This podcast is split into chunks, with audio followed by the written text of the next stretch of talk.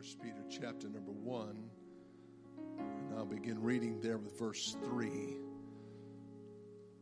I believe the Lord has something specific that He wants to speak to us about here this morning. Is your heart open to hear from the Word of the Lord, to receive what the Word of the Lord would say to us? Sometimes the Word of the Lord comes to us in the form of a challenge. Sometimes it comes to us in the form of conviction. Sometimes it's like a seed that just takes time for it to begin to germinate and take root. And, and then eventually a stalk appears from the soil of the ground, and then fruit eventually is harvested from that. Well, the Word of God sometimes works in that manner and we have to be sensitive to allow the Word of God to have its perfect work in our lives. Amen.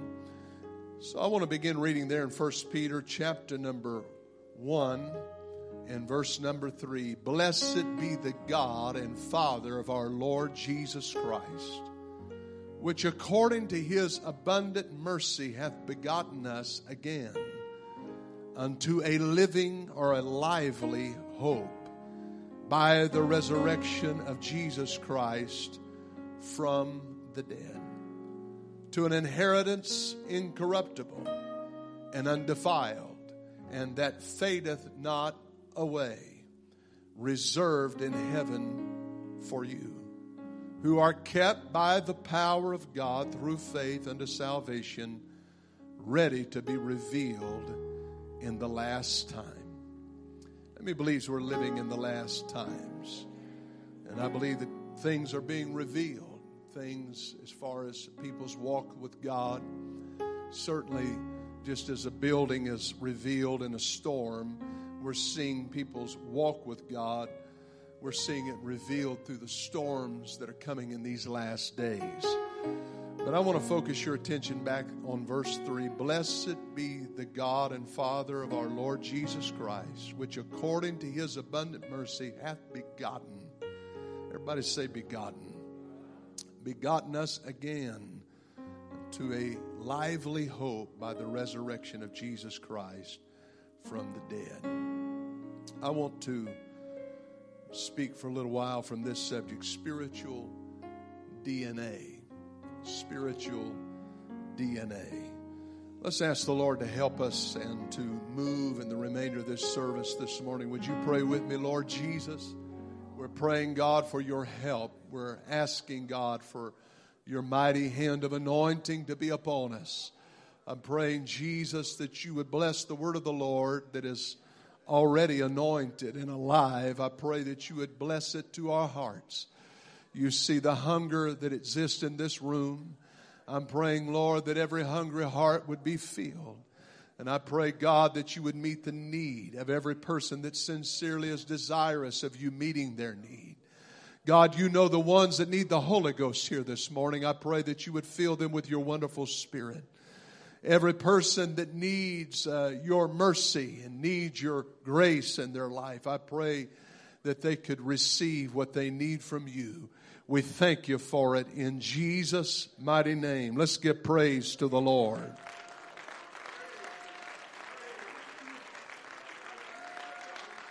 Praise God. Praise God. Thank you for standing. You may be seated. Modern criminology is based on evidence.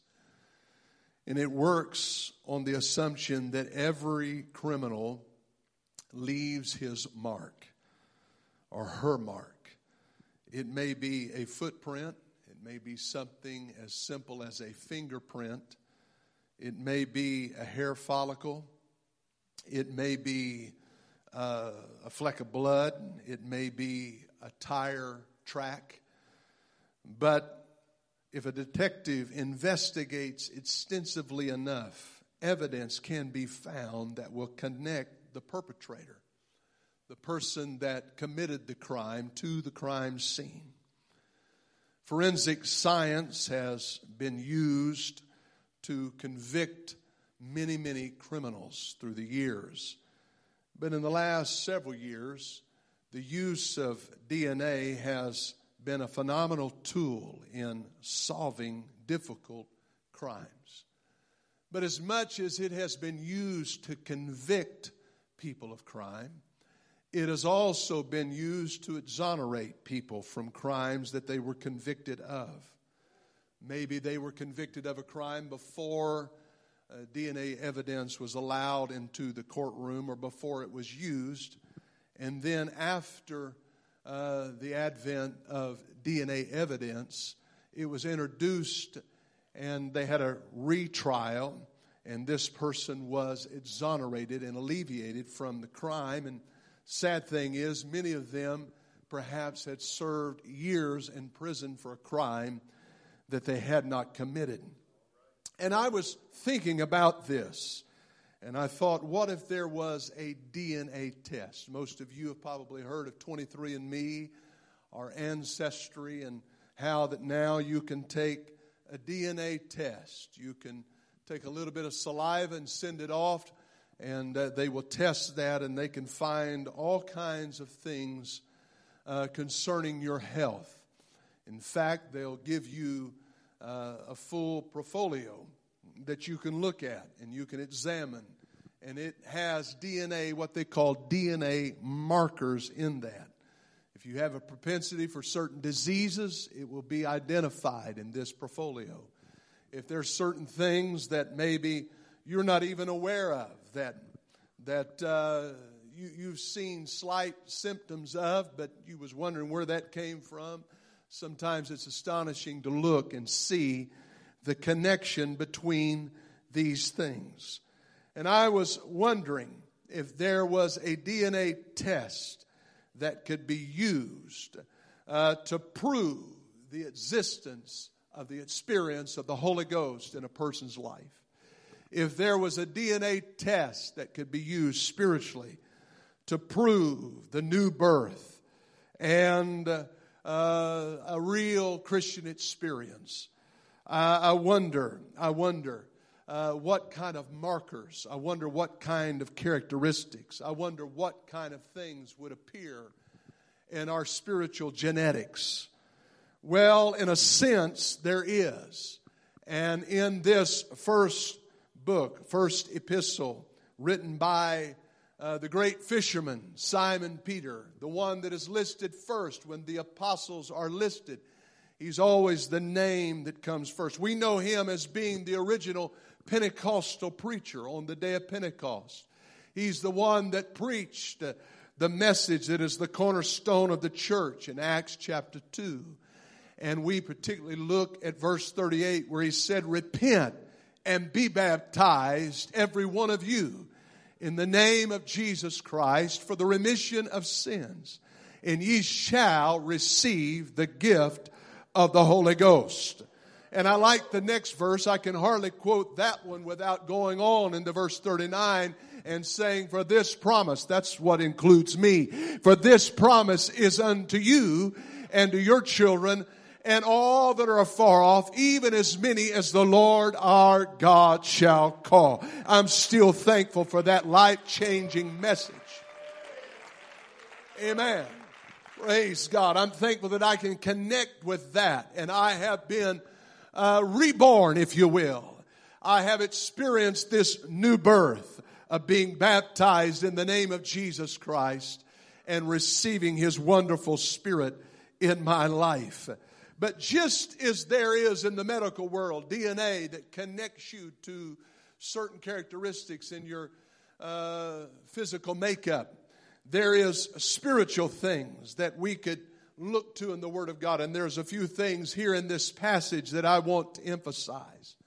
I like to think that this passage here that I read to you this morning, since it was Simon Peter that wrote these words under the influence of the Holy Ghost, perhaps he was writing having been influenced by what he had witnessed firsthand all the way back 30, 40 years before when he was with Jesus on a particular night in John chapter 3. When a ruler of the synagogue, a man by the name of Nicodemus, came to him under the cloak of darkness. The Bible said he came to him at night and uh, he began to ask some questions. He said, We know that thou art a teacher sent from God. We recognize, in other words, that there's something different, there's something peculiar, there's something very specific about you that makes you stand out from other men. And uh, we know that you're more than just a man, but you have a special touch upon your life. And the Lord just sort of cut him to the quick. He didn't waste any time uh, because he knew what he was there for. Because as much as he was man, he was all God, he was omniscient. He knew exactly the thoughts of Nicodemus as he stood there hiding under the cloak of darkness. And he said this except a man be born again, he cannot see the kingdom of God. Now, that's a pretty specific uh, passage of Scripture, and uh, that is, again, a cardinal, uh, I guess, verse that we always refer to when we're leading someone uh, and witnessing to someone about the gospel of Jesus Christ because it's all, it's all included here. But he says this, and it stands out to me you cannot see the kingdom of God he, kind of insinuates here that there is even more to see in the kingdom of God than just salvation itself. And I'm not minimizing salvation. It's impossible to see what you need to see as far as the Word of God is concerned in the kingdom of God without first being born again, is what he's saying. Until you're born again of water and of spirit, there's certain revelation, there's certain things that you'll never understand and comprehend about God. That's why a person that is trying to logically get it all figured out before they commit themselves and before they give their life to serving the Lord, before they are obedient to the obvious things that are pointed to in the Word of God, and they say, well, if I can figure it all out, if I can understand all there is to know uh, about certain things in the scripture, then I'll commit myself to serving the Lord. Well, chances are you'll never figure it out that way. But the only way you'll be able to see those things and understand those things and have your eyes open to those things uh, is to be willing to be obedient to those obvious things that are given to us in the Word of God before you try to unravel some mystery in scripture, you just need to be obedient to the simple gospel of Jesus Christ and come to an altar, repent of your sins, turn away from those sins and endeavor to serve God, uh, be baptized in His name and filled with His Spirit and you'll begin to see things uh, that otherwise you cannot see. Hallelujah. Praise God. And so Nicodemus, he misunderstood all of that and he said, Well, how can a, how can a man be born when he's old? He said, Can he uh, enter back into his mother's womb and be reborn that way? And he said, You're, you're totally misunderstanding what I'm saying. And Jesus said to him, uh, He said, uh, uh You must verily, verily, I say unto you, except a man be born again of water and of spirit he cannot enter the kingdom of God. Now, a lot of people want to jump in that chapter all the way to verse 16, which is a very beautiful verse of Scripture, but they negate the first 15 verses of Scripture that explains what's happening in verse 16. Amen you first must be born again. You first, if you're a believer, if you truly uh, believe what the Word of God says, you'll have no problem being obedient to it uh, and receiving what it has for you. Opening up your heart uh, and saying, God, whatever your Word says, uh, that's what I want to do. I'm not here to debate it. I'm not here to argue it. I'm not here to resist it. I'm not here to oppose it. I'm here to be obedient to it because the blessing comes when I'm obedient to the Word of God. And I believe that it was still this incident in Scripture and these words that Jesus spoke that was ringing in the Apostle Peter's ears when he began to write this passage that I read to you from this morning. Blessed be the God and Father of our Lord Jesus Christ who hath begotten us. He's referring back to exactly what Jesus said when he talked about being born again, who hath begotten us. The first phrase I want to focus on here this morning, he said, hath begotten us according to his, everybody say abundant, abundant mercy. He hath begotten us. He's begotten us according to his abundant mercy. The first spiritual DNA marker that indicates a new birth experience in your life is the recognition of the rich mercy of God in your life. Really, when he speaks about abundance, that's what he's saying there is that our God has a richness when it comes to mercy. He don't just have enough. He has more than enough. He doesn't just squeak out with just enough, but he has an abundant mercy. He is rich in mercy. And in the language of the New Testament, it literally means portioned. It is in portion to his rich or abundant mercy. It's in portion to his mercy. It's not in portion to my need. I'm so glad that it doesn't say that it's just in portion uh, to what I deserve uh, or in portion to what somebody else thinks I deserve or it's not even in portion to what the Old Testament law says I deserve. Uh, but now we're living under a new covenant and it's in portion to His rich mercy. I want to tell you today, you can't mix merit and mercy and end up with salvation. You have to acknowledge it's because of His mercy. It's not because I'm good. It's not because I'm great. I possess some kind of special talent, but I'm here today able to raise my hands without wrath or doubting because of the mercy of God. I'm in this place this morning because there was a Savior that went to the cross as a spotless lamb and He shed His blood so that I could be here and you could be in this service service in the presence of the Lord. I'm not here because I deserve it. I'm here because God was good enough to allow me to be here this morning. Hallelujah. Cup your hands and give a little praise unto the Lord.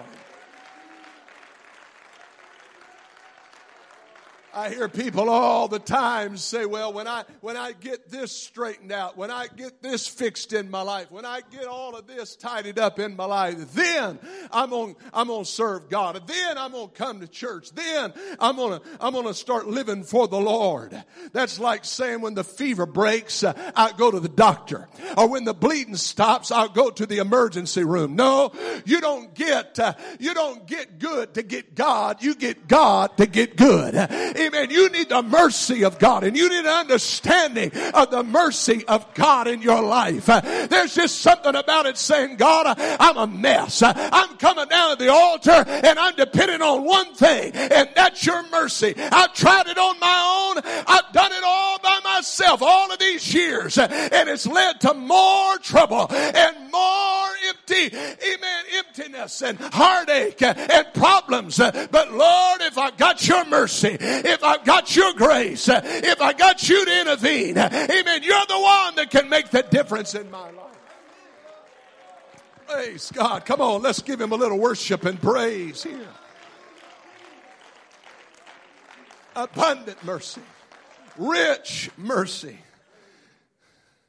The language used here at the Apostle Peter, actually, when you study this word in the Greek back, it's connected to or a strain of a word that we use in not so much today, but maybe in the Old English called plutocrat. A plutocrat is a person that has more money than they know what to do with.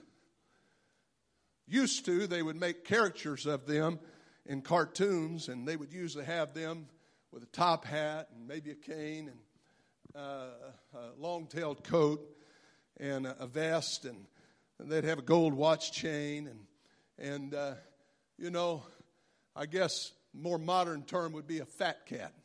Somebody that's just got more money than they know what to do with. Well, that's what he's referring to here.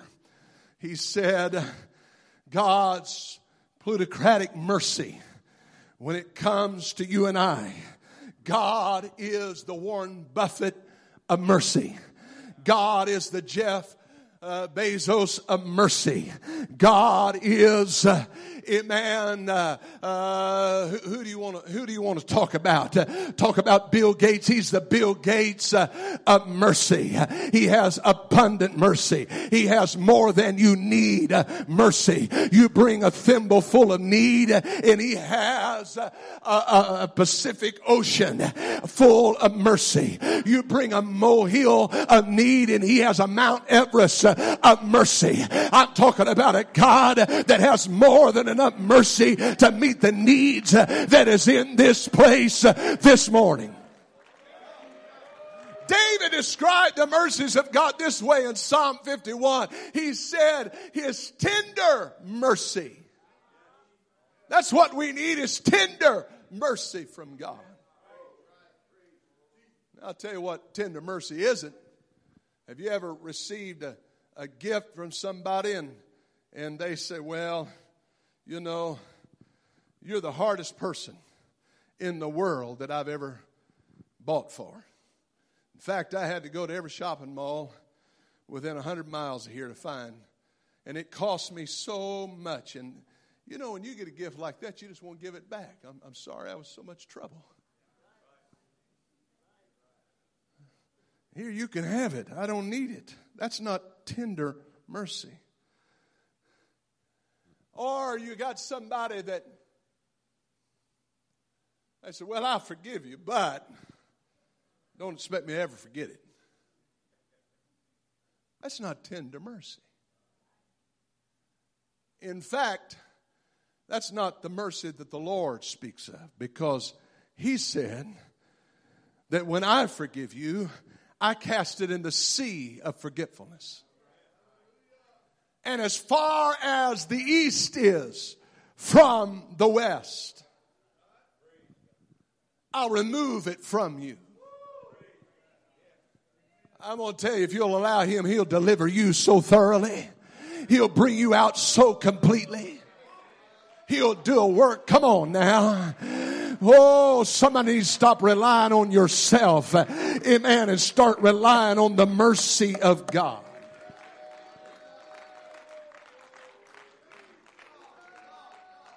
That's why Les Miserables is such a powerful story that has lived on many, many years, hundreds of years after it was written, is because it's really a story of mercy. John Valjean was a, a character in the story who was thrown in prison for 19 years because he stole one loaf of bread to feed his sister's children.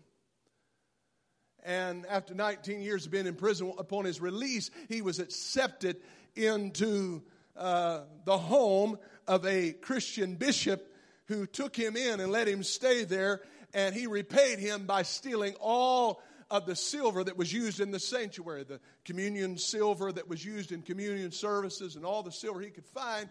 He, he stole it, and of course, it wasn't long until he was apprehended and he was brought back to face the bishop, his accuser, and his accuser looked at him and he went and got two more vessels of silver and brought them to this man and said, I meant that you have these also. And everybody was astonished and they couldn't believe it. And then the bishop leaned over and whispered in his ears, He said, Go do something with your life. Go make something of your life. Isn't that a picture of the mercy of God when we've taken and taken and taken and taken? He reaches back and he gets some more and he whispers in our ear at an altar and says, why don't you go make something of your life? Here's a little bit of mercy. Here's another chance. Here's another opportunity. You haven't, you haven't made much of what I've given you before, but let me give you you another measure of mercy and give you one more opportunity to go make something out of your life. I'm telling you, God's giving you every chance, sir, to come up out of that. God's giving you every chance uh, to make new again. God's given you and afforded you every opportunity that you need to make it and live for Him in victory. Oh, stretch forth your hands to the Lord right now. Let's give Him praise.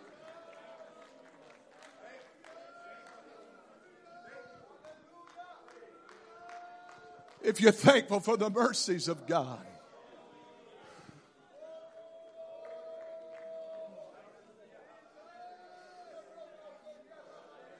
That's why Paul could say, I beseech you therefore, brother, because of the mercies of God, you need to do something with your life. Quit blowing it. Quit spending it like water. Realize this is something special. This is something so sacred. It's the mercies of God.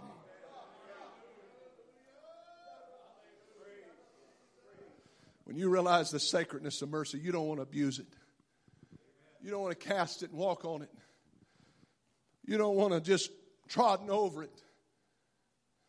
But you realize I don't deserve this. And then in verse number three, he goes on, or excuse me, there in that continue uh, in verse number three, he continues and he goes on unto a living or a lively hope is how he words it. A living hope. If you're a child of God, you are marked with a hope that will not die before you do.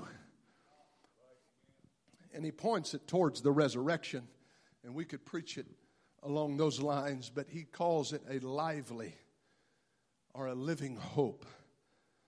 And this word must have meant a great deal to the Apostle Peter.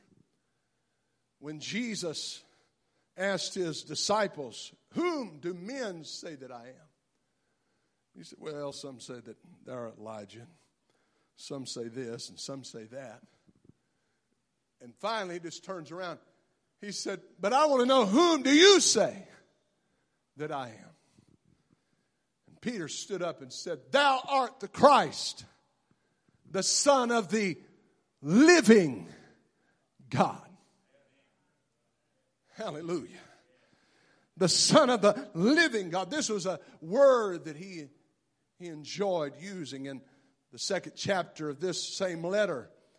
He called Jesus a lively stone or a living stone. And then he said that, that born again believers, he alluded to them as lively stones. Just after the feeding of the 5,000, in John chapter number 6, uh, Bible says that Jesus went to the other side of the sea and, and, and there they wanted him to do something like this again. They wanted another great miracle. Uh, I mean, it was so great, we didn't even have to go and buy food, and He fed us. But they didn't like what He was going to serve on the menu this time. When He said, If you're going to follow me, you're going to have to drink of my blood and eat of my flesh. And the Bible says from that moment, many turned back you read it in John chapter 6 and verse 66. It says that many of them turned back and followed him no more. And he looked at the, he didn't try to apologize. He didn't do any begging. He didn't do any pleading with them. He just turned around to his disciples and he said, uh, Will you go away also? And notice what Simon Peter said. He said, To whom shall we go? For thou hast the words of what? Of, you have the words of life, our eternal life. You're the one that gives life. There's no life. There's no hope outside of you. So many people put hope in human relationship. And when that fails, uh, they don't know where to go. They put hope in career. And when that fails, uh, they don't know where to go. They put hope in the almighty daughter, dollar. And when that goes down, they don't know where to go. They put hope uh, in gifts and talents that they possess. But when they're not able to perform those gifts and talents anymore, they don't know where to go. But I'm so thankful that we have a hope that outlives us today. We have a hope, uh, in fact, that is going to get us out of this world. Some getting up morning when the trumpet sounds uh, and there's a shout shouting archangel. We're going to get out of this world. That's the hope uh, that we're looking for. That's the hope uh, that keeps us going. We have a hope of eternal life. And hope is the oxygen of the soul. He called it a living hope. A living hope. And when you, your hope dies, so do you. That's right. It's been proven. Even most basic introductory psychology books uses the experiment of the man, the scientist, I forget his name, that put the, the rats in the beacons of water, and he put the rat down in the beacon of water to see how long it could swim or tread water without help. And after an hour, it drowned. And so he put another rat in the water, and he went back and got the rodent out just before that hour and pulled it out. And the next time he placed it in the water, it was able to tread water for 24 hours because it had hope that, that at some point I'm going to be rescued. Some point I'm getting out of this. I'm going to tell you, it doesn't matter what you're facing. As long as you've got hope, you can make it. As long as you've got hope, you can live. We got a living hope, the Bible says.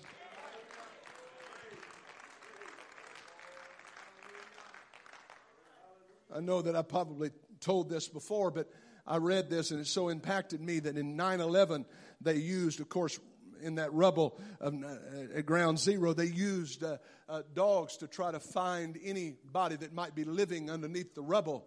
And, and a dog's senses, uh, especially sense of smell, is a million times more sensitive than a human being. It, it, can, it can feel vibrations and, and, and that kind of thing in the ground you and I can feel them at about 25 yards. They can feel them at some 250 yards. So you, you are seeing uh, that they're much more sensitive than you and I. And so they were using these dogs to try to find anyone that had survived in the rubble of 9/11. And these dogs were finding dead body after dead body after dead body until finally they noticed even these dogs were growing discouraged and they could not hardly get them motivated to go out and search for anyone because they had not found life. And they actually began to stage mock rescues and people would hide underneath the rubble and they would allow them to find them so that the dog would be inspired to go out and search. Even a dog needed hope. I'm going to tell you, we all, every one of us need hope to live and to survive and you cannot survive without hope. 1900, uh, Galveston Island experienced one of the, the, the largest hurricane storms uh, with really without a lot of warning that came and, and uh, overcame the seawall there and flooded and devastated people's uh, lives and property. And, and uh, there was the Red Cross was called in and uh, Clara Barton, who was the founder of the Red Cross, was riding a rail car from Houston down to Galveston. She's looking out the window and she noticed all of the all of the rubble and she looked and saw the orchards that used to be that were there that had been destroyed because seawater had came in and destroyed and and uh, wreaked havoc and and destroyed those orchards and so she called she called by wire i think she had to wire it she wired a message for them to send millions of strawberry plants to that area. And uh, she began to plant them or instruct people to help her to plant them. And uh, they caught on to that, and there was able to be uh, a harvest and a crop that year. And to this day, annually, the city of Galveston honors Clara Barton because uh, they call it the the Strawberry Festival because this lady understood in the most devastating of times if you got hope, you, you can plant a crop and you can expect a harvest. Don't give up. Don't quit.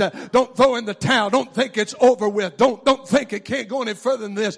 But, but plant a seed and believe that God is going to bring it up. It may take a little time, but we've got hope that tomorrow is going to be better. It may take a, I may be in devastation today, but tomorrow it's going to be better. I, I, may be going through something right now, but tomorrow you, you better hang, hang on, devil. Don't celebrate. Don't get too excited. Don't do too much shouting, Satan, because someday, amen, it's going to be better than it is right now.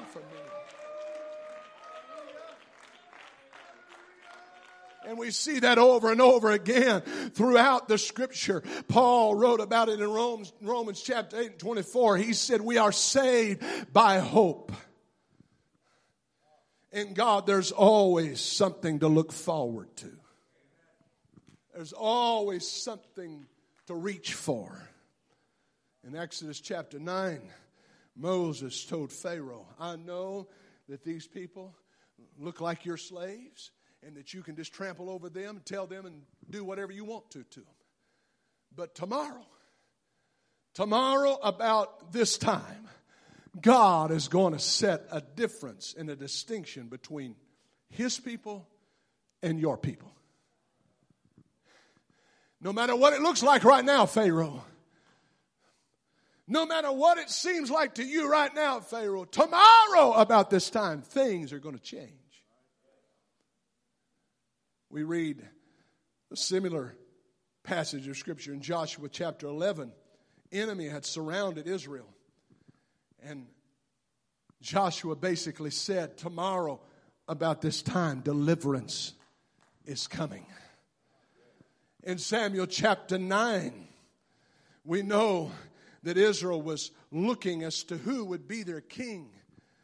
And the prophet stood up and said, Tomorrow, about this time, God is going to reveal who is going to be the future king of Israel. And then, of course, we know in Second Kings chapter number 7, when Samaria had been smitten by a famine, the scripture says that the prophet stood up, Prophet Elisha stood up and said, I know it looks bleak right now. I know they're selling donkey's head and dove's dung in the marketplace for an expensive amount. But I'm just telling you tomorrow about this time where the donkey's head is hanging, there's going to be porterhouse steak.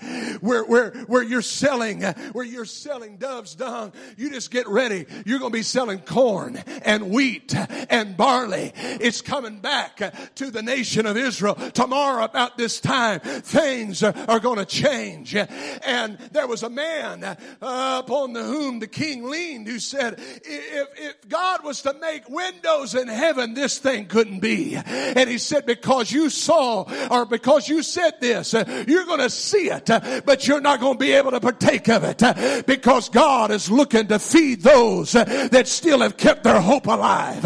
God is willing to satisfy the hunger of those that did not let their faith and their hope die out. I'm preaching to somebody that's been praying about something. You've been believing about something something. You've been asking God for something. You need to square your shoulders today and say, I'm not going to let my hope die. I know in whom I have believed and am persuaded that he is able to keep me until that day comes.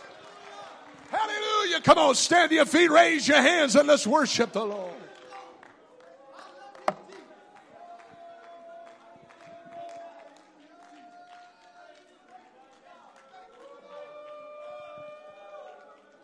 Yeah. How's it going to happen? Well, he tells us how it's going to happen. He says in verse 5 the power of God through faith. The power of God through faith. You know, the power of God is different than the power that we think of as far as man is concerned. We're not talking about noisy power. You know, man shoots a gun, he launches a rocket, he drops a bomb, it makes a lot of noise and makes a lot of racket. And I suppose to a degree it's very powerful, powerful to us. But it does not even equate to the power of God. It's not even comparable to the power of God. God can work in a silent power. For instance, this morning when the sun come up and it filtered through those sheer curtains in a baby's room, the rays of light came in, shined down upon that baby. That baby didn't even wake up. But at the very same time, very same time, that same power that didn't even wake up a baby was pulling hundreds and millions of gallons of water up out of the ocean, forming clouds that's going to come back in the form of rain. Irrigate crops. Going to water the ground, the grass that is in your yard. What are you saying? I'm telling you, God doesn't have to show up or show out. All He has to do is show up. And it's that silent power. It's that silent power of God. Amen.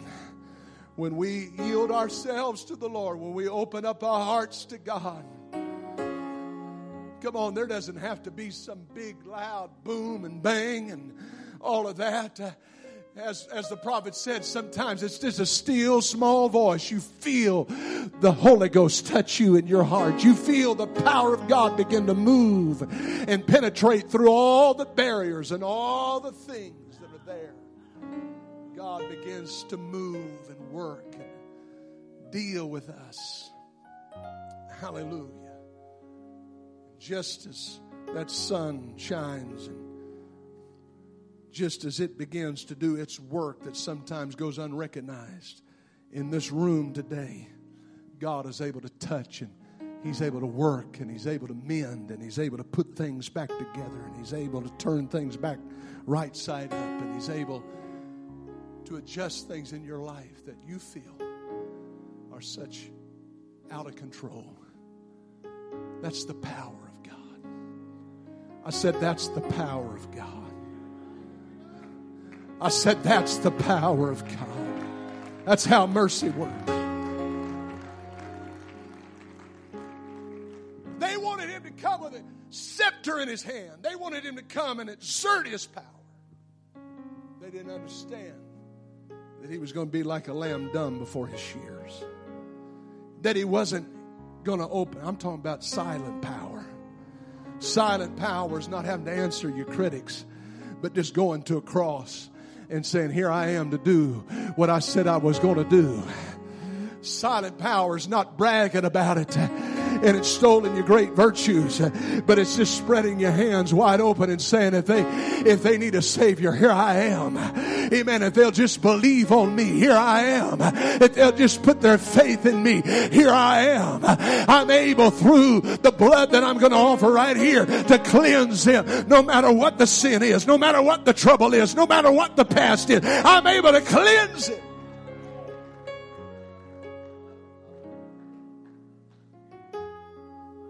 If there's somebody like to access that power here today. Somebody'd like to experience that power here this morning. Why don't you step out where you are and make your way? If you're just thankful for it, why don't you step out and make your way to this altar? But let's come and let's spend a little time in the presence of God. Let's come to this altar and open up our hearts to whatever it is that God would want to do in this place. We need the Spirit of the Lord to touch us. We need the presence of God to move upon us.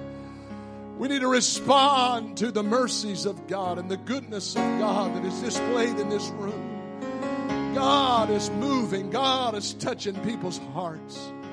God, I